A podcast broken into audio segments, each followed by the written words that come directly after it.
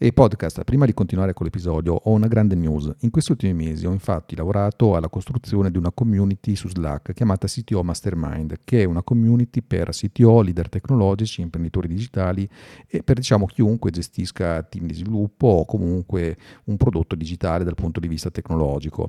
Ed è una community che già ad oggi ha più di 140 iscritti. Eh, in questa community aiutiamo appunto i CTO, ma anche persone simili, a crescere aziende tecnologiche di successo tramite questa rete di pari di alto livello, ma anche tramite formazione continua oppure mentoring one-on-one ed eventi. E ci riuniamo continuamente su Slack e abbiamo poi tutta una serie di canali aggiuntivi dove parlare ad esempio di assunzioni, gestire team eh, oppure porre domande che poi hanno sempre risposta da altri membri anche più esperti. E poi abbiamo anche una serie di chiamate che avveremo appro- prossimamente eh, di community, delle community call dove andiamo a parlare di alcuni argomenti e trattiamo tra di noi, tra noi CTO, eh, tutta una serie di punti che eh, servono ad aiutarci eh, proprio nell'ottica di un mastermind vero e proprio. E, è una community che di suo è totalmente gratuita, aperta a tutti coloro che hanno ruoli di questo tipo, poi in più chi lo desidera ha anche la possibilità di eh, usufruire di alcuni piani di mentoring eh, a prezzi molto accessibili dove io personalmente e anche altri esperti, altri CTO andiamo appunto a fare mentoring, ad aiutare altri leader a gestire meglio il loro team, a risolvere problematiche di tecnologia, a migliorare il modo in cui lavorano e così via. Quindi eh, metti in pausa questo episodio, vai su www.ctomastermind.it, scritto www.ctomastermind.it, mi raccomando vai, iscriviti subito al canale gratuito e inizia poi a porre le tue prime domande e avrai anche la possibilità di avere un confronto diretto con me, ma anche con altri CTO molto importanti di aziende anche molto note in Italia, da startup a grandi aziende, quindi diversi livelli di eh, CTO. Mi raccomando, vai subito. Allora, in questa puntata del sito podcast che esce dopo qualche mese di pausa dovuta proprio al grande sforzo che ho dovuto dedicare alla costruzione del sito Mastermind e poi anche a tutta la serie di consulenze e mentoring che mi sono stati chiesti da vari membri, vado a parlare nel podcast degli amici di intelligenza artificiale spiegata semplice di alcuni temi relativi proprio appunto all'intelligenza artificiale, sia in termini di nuovi modelli di business che possono essere creati grazie ad essa, eh, oppure come aumentare i ricavi delle imprese tramite la AI, o ma anche come eh, argomenti relativi a etica e dintorni. Spero che questa puntata vi piaccia e fatemi sapere sia appunto nella community Slack del sito Mastermind che anche eh, tramite il sito www.alexpagnoni.com slash contatti abbiamo un ospite con cui poter fare una chiacchierata a 360 gradi sugli algoritmi di intelligenza artificiale, le applicazioni, ma non soltanto, lui ci, scop- ci svelerà in- anche il, fantato, il fatato mondo dei CTO. Lo conosci? Eh beh sì, eh, beh, anzi sono, sono, nostri cari amici perché non ci sarebbe intelligenza, dai diciamo, non ci esatto, sarebbe intelligenza esatto. esatto, senza di loro. E allora andiamo subito in puntata Vai. perché io ho necessità di raccontarvi come ho intercettato Alex Pagnoni. Ciao Alex, ben arrivato. Ciao, ciao Giacinto, ciao Pasquale, un piacere ciao. vedervi. Grande, grande, grande. Allora noi Alex ci siamo scritti su LinkedIn, che ormai è diventata la mia piattaforma social preferita preferita, ti ho scritto un messaggino e ho detto Alex, ma che ne pensi se immaginiamo qualche contenuto da fare insieme sulla nostra community? Ed eccoci qua, insomma, è durato veramente poco la tua risposta velocissima. Sì, sì, assolutamente. Beh, innanzitutto complimenti per essere arrivati alla 91esima, puntata del podcast, perché io a mia volta conduco un podcast che si chiama Sitio Podcast e so perfettamente quanto sia difficile avere continuità, costanza e arrivare ad un numero così alto, quindi veramente nuovo complimenti. Poi Grazie. su un argomento come quello dell'intelligenza artificiale, che oggi insomma assieme vedremo anche in termini di applicazioni tecnologiche rivolte però al business.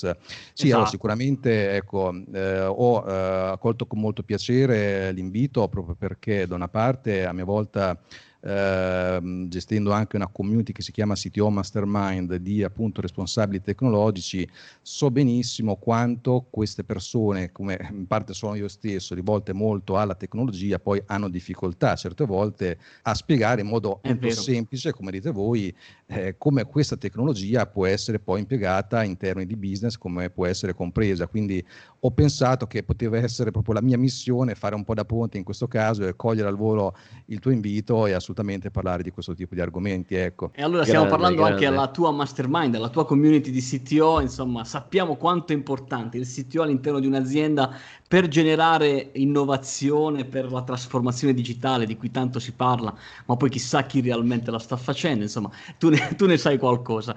Alex, allora abbiamo raccontato di questo progetto del podcast, ma tu sei anche un imprenditore. episode. Sì, sì, assolutamente. Da più di diciamo da 20 anni io ho sia un'impresa che eh, mi occupo poi anche in realtà di parti relative alla tecnologia pura. Questo deriva da mie passioni che da quando avevo 5-6 anni che ho iniziato a programmare con il Commodore 64 e quindi al contempo mi sono sempre divertito anche a organizzare gruppi di persone eh, una volta potevano essere i club degli informatici della città, un'altra volta potevano essere i precursori di internet, cioè le BBS, che erano mm. dei forum, chiamiamoli così, sì. con il modem eh, di quelli antichissimi e lentissimi. Quindi ho sempre portato avanti queste due passioni, tecnologia e organizzazioni e quando ho fatto i 19 anni ho pensato di eh, aprirmi partita IVA senza proseguire gli studi. E questo per me è stato in realtà poi molto positivo perché mi sentivo pronto e quindi ecco perché da più di 21 anni eh, io sono nel campo imprenditoriale, quindi ad oggi ho una, un'azienda che si chiama InnoTeam che poi a sua volta è composta da vari brand specializzati per eh, tipo di soluzione, ce ne sono alcuni anche che vanno proprio molto nella direzione di portare l'intelligenza artificiale sia come servizio core business all'interno delle aziende, e questo lo facciamo tramite il cloud, ma anche di come utilizzare l'intelligenza artificiale per ottenere tutta una serie di risultati per aziende dove invece l'intelligenza artificiale non è il core business, ma è un qualcosa che, soprattutto per com'è l'evoluzione tecnologica, sempre di più potrà portare tutta una serie di risultati veramente fondamentali. Sì, devo dire che uh, ancora, ancora, un'altra persona, Pasquale, che ci parla di Commodore 64 e di come grazie al Commodore 64 hanno scoperto l'intelligenza artificiale. Io ce l'avevo il Commodore 64, ma non l'ho scoperto all'epoca. Io sono giustificato, sono giustificato, forse non ero ancora nato. Tu, tu non sai nemmeno che cos'è, per, per, tua fortuna. Senti Alex, ma è successo anche a te, come ci raccontano spesso chi propone innovazione eh, di intelligenza artificiale, di andare dal cliente, raccontare le potenzialità megagalattiche di un algoritmo e poi arriva il CTO e ti dice scusa ma un sito internet lo fate? sì, allora questo succede soprattutto in Italia, ancora accade perché chiaramente allora, da una parte c'è grossa, un grosso fraintendimento su quello che è l'intelligenza artificiale, che non è quell'intelligenza artificiale generale che viene nell'immaginario collettivo vista come un qualcosa che ragiona da sola, eccetera. Magari ci arriveremo, ma siamo ancora molto molto lontano, lo posso dire da detto ai lavori. Il problema poi è che sempre anche in termini di tecnologia in Italia si investe molto poco per tanti motivi. Se noi guardiamo eh, altre economie, ma neanche tanto lontano, anche in Europa, ci accorgiamo che poi gli investimenti in IT e di conseguenza anche in intelligenza artificiale sono purtroppo una percentuale veramente bassa e questo poi lo si può collegare anche ad aspetti di, di cultura aziendale, di, di obiettivi, ma anche a livello imprenditoriale. Sono tanti purtroppo i motivi che portano a questo. Quindi a maggior ragione è necessario educare correttamente aziende, imprenditori e manager passando appunto da un approccio semplice come appunto è, è la vostra missione per poi far capire man mano quelli che sono i benefici. Infatti è inutile che noi parliamo di tutte le singole tecnologie e applicazioni dell'intelligenza artificiale, dopo magari se volete vediamo anche assieme quanti sono le tecnologie che noi stessi implementiamo con ad esempio Amazon Web Services che ha certo. decine e decine di servizi, no? ma se noi a parte meno che magari ci ritroviamo davanti veramente una persona che ne sa, che ha fatto approfondimenti, quindi anche un CTO mh, sicuramente di valore, ma la realtà è che nella maggior parte dei casi noi non possiamo andare a citare esattamente queste tecnologie in quanto tali, ma dobbiamo parlare dei benefici, assolutamente. Poi dai benefici deriviamo le applicazioni per il caso concreto. Ecco, quindi è sicuramente necessario un approccio molto, molto, molto consulenziale. E allora Pasquale, eh, intanto abbiamo scoperto che anche Alex ha fatto qualche sito internet. a parte questo, sì. insomma, so che ci sono delle, delle applicazioni che abbiamo trovato eh, in questi giorni da raccontarvi e da commentare insieme ad Alex. Eh, yes. Eh, vogliamo elencarle? Assolutamente sì. Vai, allora ti do io la prima così tu nel frattempo che te la trovi. La prima parleremo, pensa, eh, te che ci stai ascoltando, parlando, parleremo degli influencer che sono stati creati da un'intelligenza artificiale. Quindi non avrai più bisogno, se hai un'azienda, eh, di trovarti il tuo influencer perché c'è una, una AI che te la trova. È vero? Sì. Uh, uh, assolutamente Alex, infatti ora ci darai un po' una tua su questo, poi parleremo anche di quelle che sono le iniziative di intelligenza artificiale che accrescono i ricavi, eh, soprattutto leggendo un report di uh, Capgemini. Poi passeremo alla nomina fresca fresca di Eur AI Fellow di Gianluigi Greco, insomma, e racconteremo di questo bel successo italiano di un docente universitario del Sud. Eh certo, è certo, è certo, infatti ne sappiamo qualcosa anche noi a chiudere una interessante news che riproponiamo dal Corriere.it, l'etica dell'intelligenza artificiale soprattutto in ambito salute. Allora partiamo subito con la prima. Allora, nel primo caso, quello delle modelle, l'aspetto interessante è questo, chiaramente poi parlare di influencer è una cosa molto particolare perché in Italia eh, la cosa piace o non piace, ma la cosa interessante è proprio questa qui, che l'intelligenza artificiale da una parte ci aiuta a creare nuovi modelli di business che sino a qualche tempo fa non era possibile ottenere. Questo noi lo vediamo grazie alla tecnologia da ormai qualche decennio, ma la cosa si è assolutamente accelerata proprio in questi ultimi anni. Ad esempio, negli ultimi dieci anni il paradigma del cloud è quello che a sua volta ha reso possibile creare nuovi tipi di aziende che prima non era possibile creare per questioni di costi, di scalabilità di anche funzionalità, ma a maggior ragione questo sarà con l'intelligenza artificiale. Quindi se noi ci pensiamo, questi signori hanno creato un nuovo tipo di azienda. Eh ecco, quale, no? Quindi al di là adesso influencer sì, influencer no, ma la cosa interessante è proprio questa qui. E quello che si può fare è pensare a tante idee che sino a qualche tempo fa non era veramente possibile tradurre in un business e adesso invece magicamente possono diventare tali. Allora questo qui direi che eh, è un ottimo esempio di creare un nuovo servizio sfruttando tutta una serie di tecnologie di intelligenza artificiale che assemblate possono creare un qualcosa che magari anche con costi bassi, anche grazie al cloud, anche questo qui poi possiamo approfondire, si può veramente creare. E perché parlo anche di costi bassi? Perché pensiamo a quanto era complesso e costoso aprire un qualsiasi tipo di attività 20-30 anni fa. Bisogna avere l'immobile, avere personale segretariale, comprare i computer, i server, il data center, eccetera, eccetera, eccetera. Io oggi vado su internet, mi apro la mia partita IVA come impresa, dopo un minuto ho le mie Google Apps o Office 365 o quello che vogliamo e ho già tutto disponibile, posso in qualsiasi momento istanziare nuovi server con Amazon Web Services proprio in tempo reale e li posso dismettere quando non mi servono più e la stessa cosa la possiamo fare con le tecnologie di intelligenza artificiale perché se proprio guardiamo player come la stessa Amazon Web Services, ma non è l'unica, abbiamo a disposizione tante tecnologie as a service che anche qui cosa vuol dire? Che quando ci serve l'attiviamo in tempo reale, on demand, paghiamo a consumo, paghiamo quindi anche in funzione di quanto eh, ci viene richiesto certo, esatto, certo. dai clienti e quindi anche questo qui non dobbiamo eh, avere upfront un grosso investimento come era necessario una volta, e questa è una delle parole chiave, perché Grande. gli investimenti si trasformano in spese operative. Ecco qui che la stessa cosa la possiamo andare a fare anche con tutta una serie di tecnologie di intelligenza artificiale. Quindi qui,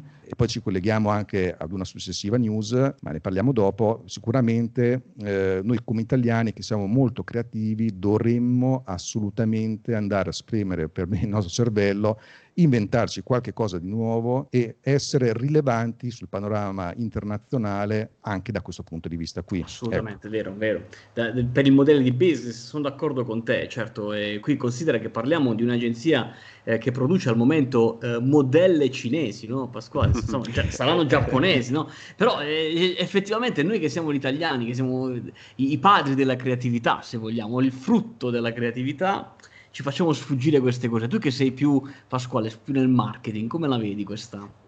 Ma sai che c'è? Io, io, penso che non è un caso che questa sia un'invenzione asiatica, ah, sì? uh, perché mh, alla fine si fa riferimento all'influencer, no? quindi uh, l'influencer che magari stai cercando eh, può meglio adattarsi a quelle che sono le tue esigenze di promozione, no? Certo. E quindi se hai la necessità di, di, prenderlo con qualche anno in più, oppure più giovane, più, più carina, o, o, magari un uomo che, che, ha una certa caratteristica.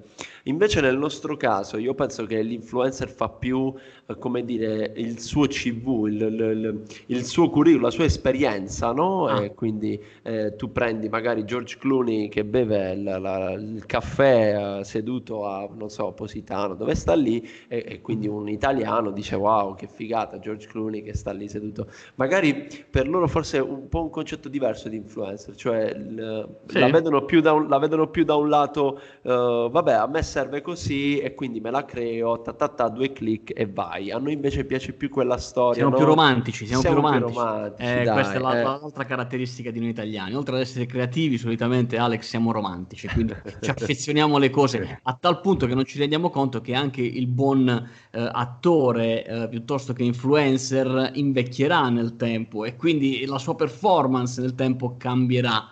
E invece loro stanno già pensando che insomma, standardizzare un influencer può significare portare avanti una, una strategia a prescindere dall'età della modella e questo grazie all'intelligenza artificiale che è stata addestrata per creare dei volti no? in base mm. alle esigenze eh, del brand quindi tu vai lì con un tuo brief no Pasquale dice ah io per Jaspigata semplice vorrei io lo vorrei come te però un po' più giovane con qualche capello in più con qualche capello in più sicuramente, mi fai contento. Va bene, dai, passiamo alla seconda che è molto interessante. E questo, questo report di Capgemini davvero da stampare e tenerlo a portata di mano sempre, sempre a disposizione perché ci ha regalato davvero dei numeri interessantissimi sullo stato di, uh, di adozione dell'intelligenza artificiale e soprattutto in, uh, in che modo in Italia si sta facendo fronte all'utilizzo di questa tecnologia incredibile. Ok, io parto da un punto, poi lascio ad Alex la possibilità di commentare. Il punto che è più interessante, secondo me, di questo studio fa proprio riferimento al post-Covid, no? O meglio, yes. nel periodo del lockdown, cosa è accaduto agli investimenti in intelligenza artificiale? Beh, a detta dello studio di Capgemini, eh, questo non ha influito quasi per niente. Pensate, il 78% delle società che stavano implementando soluzioni di intelligenza artificiale all'interno delle proprie aziende non soltanto hanno continuato, ma hanno accelerato lo sviluppo eh, del, eh, della soluzione. Questo chiaramente vi lascia ben pensare come una, un periodo come questo ha, eh, piuttosto che rallentare l'introduzione dell'intelligenza artificiale all'interno dell'azienda l'ha accelerata. Noi chiaramente abbiamo potuto uh, verificare sul campo a esatto. maggio durante le AI Week, tutte le aziende che, con cui abbiamo lavorato durante la AI Week erano lì che stavano, lavoravano 24 ore su 24, se c'era un'ora in più l'avrebbero lavorata anche e questo è una, una conferma di quello che, che, è accaduto. Chiaramente Alex a tutto questo, per tutto questo c'è bisogno di quello che eh, tu chiami il fattore abilitante, no? il, il cloud che supporta tutta questa innovazione, giusto? Assolutamente, e peraltro qui noi andiamo anche a parlare a maggior ragione di tutta una serie di piattaforme e strumenti che noi possiamo collegare alla nostra azienda già funzionante, già esistente, già. potenziandola in tanti modi. Peraltro, ecco, l'avete detto giustamente, no? anche in questo periodo che nonostante il, il disastro in cui siamo caduti, pandemia e crisi, in realtà anche io stesso ho, ho notato che proprio questo tipo di eh, proposta, eh, quindi in sostanza aumentare i ricavi grazie all'intelligenza artificiale, ha avuto un grosso boost, proprio perché è uno dei fattori ai quali vanno adesso chiaramente ad aggrapparsi tante aziende che altrimenti potrebbero avere grossi problemi. Allora, proprio su questa parte qui di proposta anche commerciale di uno dei miei brand, ho notato veramente un forte, forte interesse che magari fino a qualche mese fa non così tanto.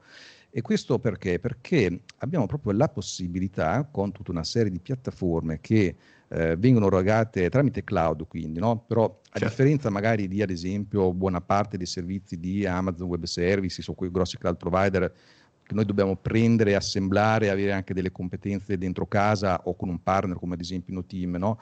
In questo caso noi parliamo di utilizzare tutta una serie di piattaforme, ce ne sono tante, ad esempio Datatrix è la prima che mi viene in mente, ma non è assolutamente l'unica. Considerate, tra parentesi, che ci sono più di 7000 tecnologie di marketing, ok? Eh, parlo di tecnologie di marketing perché qui il tema è come aumentare i ricavi, chiaramente. Ricavi. Ecco, e allora con queste piattaforme noi cosa possiamo andare a, a fare in concreto? Allora c'è tutta una serie di azioni, di operazioni che normalmente sono manuali e richiedono molto lavoro, molta analisi di dati, per dire capire in che fase del processo di vendita sono i nostri potenziali clienti, sia B2B che B2C, eh? poi ognuno con eh, propria, diciamo, il proprio binario.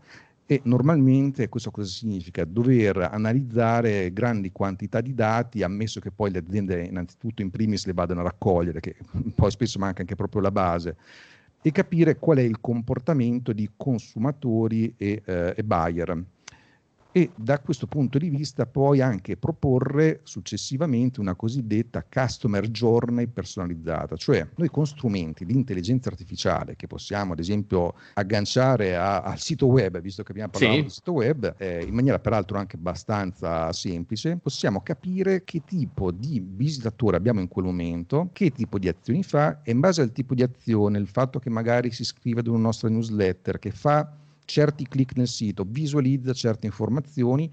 Ecco, sistemi come questi sono in grado di capire se ad esempio ci troviamo di fronte ad un potenziale acquirente che magari è uno di quelli che sono più sensibili al prezzo e allora cosa viene fatto? Magari viene proposto automaticamente un coupon per acquistare a prezzo scontato un certo prodotto, oppure il sistema può capire che il visitatore è uno di quelli che sì, sono anche interessati, ma hanno bisogno di una riprova sociale, cioè che qualcuno dica sì, effettivamente eh, questo è un ottimo servizio. Allora al punto in cui magari si trova nella navigazione, proporre in maniera anche qui automatica una recensione, una testimonianza di altri certo. clienti, certo. come ad esempio, che ne so, i voti di Trustpilot o cose simili, per dire questo è un bel servizio ed è certificato da altre persone che l'hanno acquistato, oppure capire se invece è uno che magari, anche qui abbiamo un acquirente che è interessato a comprare, ma ha bisogno di un incentivo dettato dall'urgenza, cioè acquista entro mezz'ora perché altrimenti perdi questa offerta.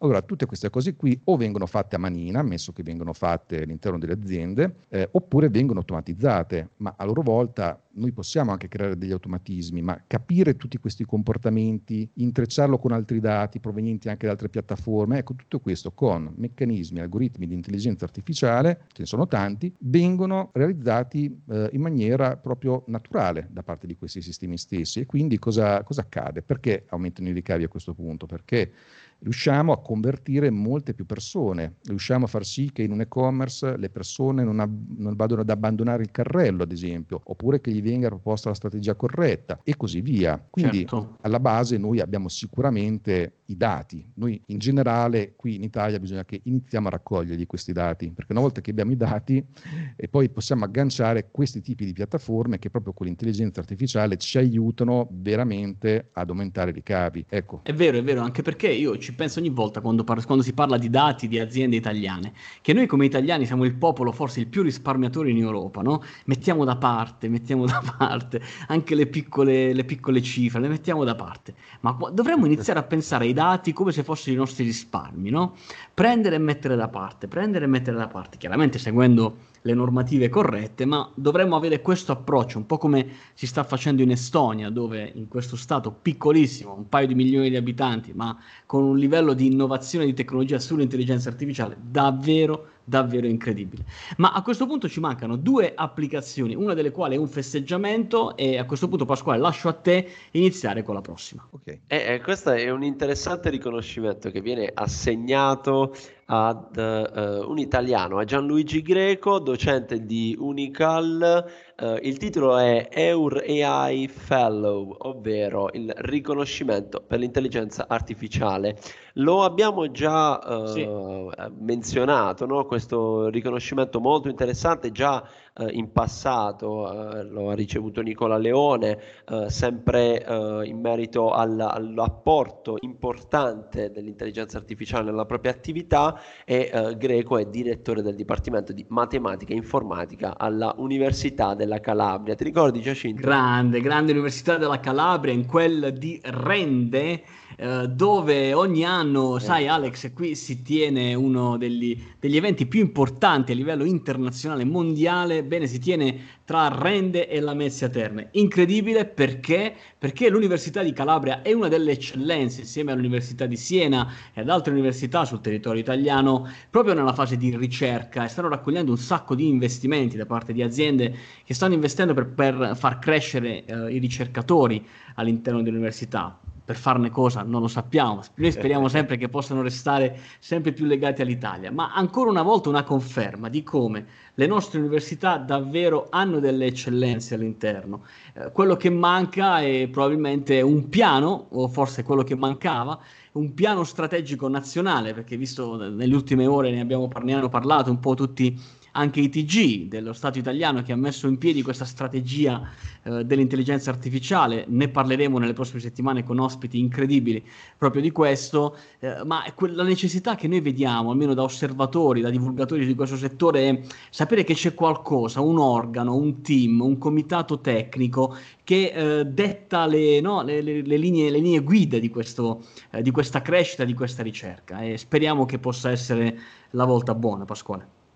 Eh beh, insomma, è molto interessante uh, appurare che, uh, sai, di solito si parla sempre di grandi politecnici o comunque grandi università facciamo un po' di campanilismo del sud, dai, che, che, dai, sta, dai, che è sempre dai. un po' raro, no? Sentire dai Alex, che... stavolta, po- stavolta, stavolta eh? tendi verso sud, dai. Eh, dai.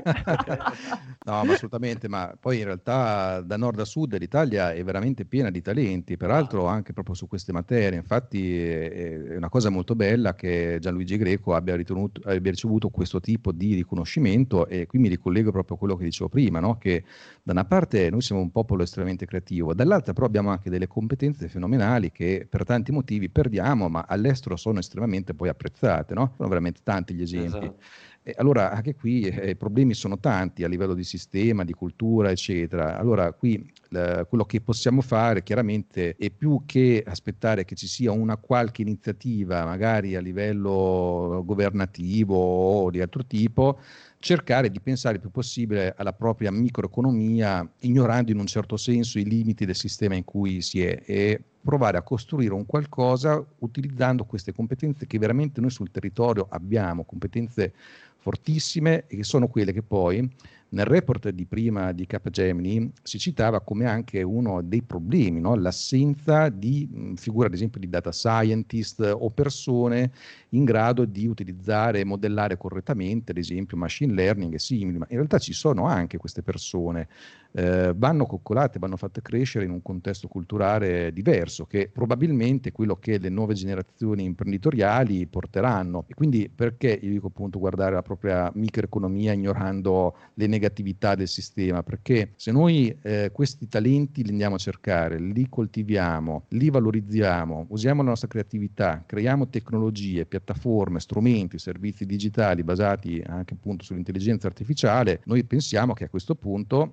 non dobbiamo limitarci ad avere il solo Italia come territorio dove andare a pescare i clienti, anzi a maggior ragione possiamo andare anche all'estero perché eh, noi fino a qualche anno fa abbiamo campato di esportazioni, no? trasmutazione eh, della lira e tante altre cose, eh, penso al mobile, io sono di Pesaro, qua c'era un distretto mobiliere eh, fondamentale dal 2008. Anche da noi ad Altamura insomma ce n'è eh, stato un numero grosso dei divani. Appunto.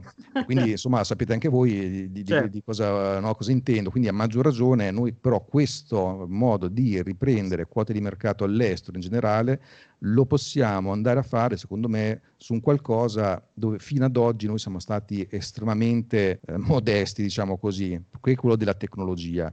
Guardate quante tecnologie italiane vengono eh, usate all'estero, da, diciamo, eh, vendute da aziende italiane, sono pochissime purtroppo. Cioè, in Italia non si crea tecnologia purtroppo a livello imprenditoriale e commerciale, ma abbiamo veramente queste competenze. Proviamola a costruire questa tecnologia, costruiamo queste piattaforme. Quindi io vorrei che l'esempio di questa persona venisse portata all'interno delle aziende e che andassimo a costruire nuovi servizi rivolti ad una globalità. Ecco, qui parliamo sempre di, no, dei, dei problemi innescati dalla, dalla, globalizzazione, eccetera. Invece queste qui sono opportunità, secondo me. Grandi opportunità. Ecco. Sono grandi opportunità. Eh, la, la, sensazione che ho io Alex, è che in Italia ci sono grandi competenze per costruire il prodotto che potenzialmente ci permette, o il software che ci permette di andare su Marte domani mattina, ma quello che manca è eh, la strategia di go-to-market. Cioè manca a volte forse il coraggio, ecco, mettiamola così per, per renderla ancora più semplice, il coraggio, la consapevolezza e il coraggio di poter osare. Cioè eh, è come se sappiamo effettivamente, noi abbiamo effettivamente visto in questi questo oltre anno e mezzo piattaforme di, di, AI davvero incredibili a livello di performance, made in Italy, incredibili, ma restano eh, nella loro provincia, eh, nei loro 20 clienti, eh, è come se manca quel, quel quid, no, Pasquale, che è a te molto caro, della scalabilità. È importante, è importante, eh, ma è un mix. Uh, chiaramente non è solo tecnologia, è anche certo coraggio, anche magari voglia di osare un pochettino di più, eh, motivazione, tanto, tanto, fa tanto, è un po' come decretare il successo di una startup oppure, oppure no, solo dall'idea, non è solo quello. Vabbè, noi intanto nel nostro piccolo, la nostra, eh, no, la nostra porzione di, di follia la, ce la stiamo mettendo eh. in questo mercato e approfittiamo per ricordare, se sei arrivato fino a qui magari eh, te lo meriti, vai su iaspiegatasemplice.it perché lì trovi tutti i nostri progetti, l'ultimo per data, il più vicino è lunedì prossimo, lunedì 13, ore 12 12 a mezzogiorno in 60 minuti ti godi oltre 13 applicazioni di EA eh, spiegata semplice e potrai dirci la tua e, e, noi andremo alla ricerca di quelle che sono le applicazioni che stanno cambiando, rivoluzionando il tuo settore.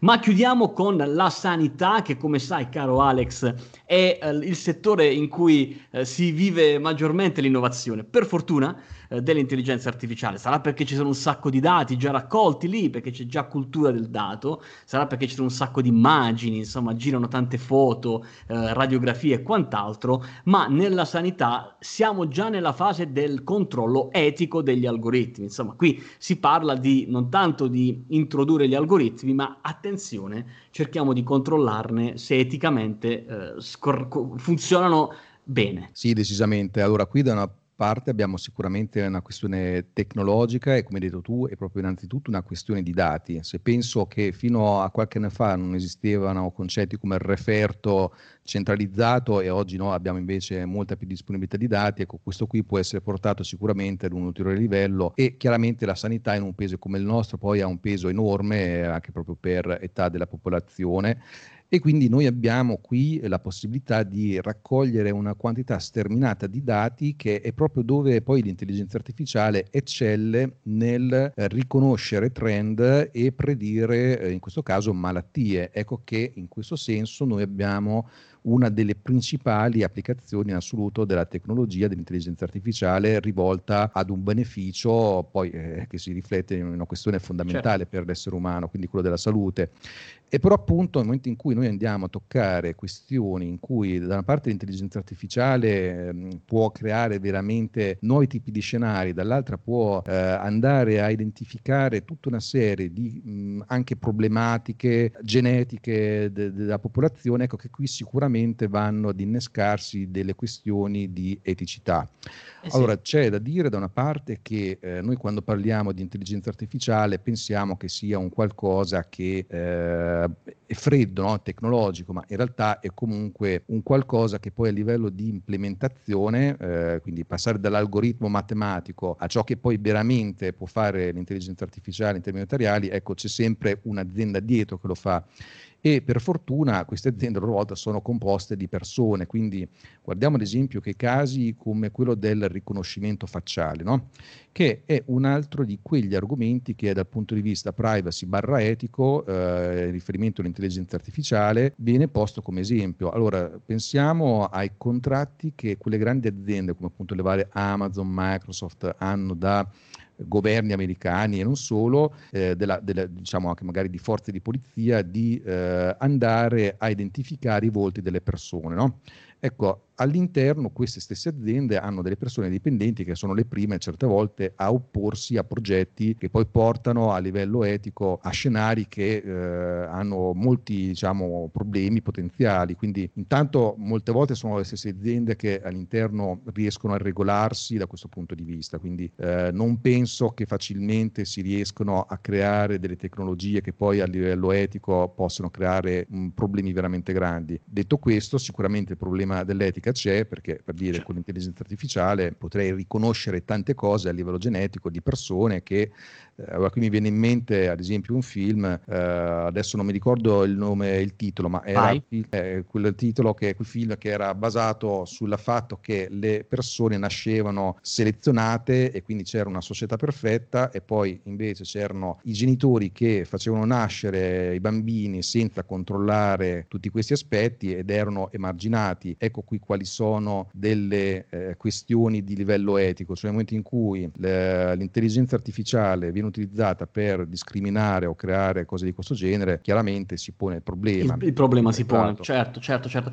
Ma eh, pensa Pasquale, quello che accade solitamente quando si parla con un medico è che rispetto ad una diagnosi, no, ti dice guarda, allora eh, tu hai da farti una settimana di vacanze eh, perché hai questa, hai questa patologia, sei un po' stressato, insomma, te devi cioè lui te lo sta spiegando, no? Perché sei un po' stressato e quindi sai, hai bisogno di rallentare un po'. Un, alg- un algoritmo questo non lo farebbe, cioè insomma un algoritmo di AI, almeno eh, per gli ultimi, poi ci stiamo lavorando, ci stanno lavorando eh, sull'intelligenza artificiale spiegata, non semplice ma spiegata, si chiama Explainable AI, perché l'intelligenza artificiale è una black box, cioè è lì dentro e lei non, non, nessuno sa perché ha preso quella decisione, nessuno sa perché ha suggerito una settimana di vacanza, né tantomeno lei è in grado di, di spiegartela. Quindi grandi investimenti, le grandi big, le, le big company, IBM, Amazon, le stanno facendo proprio su questi nuovi eh, algoritmi spiegati eh, per permettere a, in situazioni come queste, appunto quello della, della sanità può essere un esempio. Nella,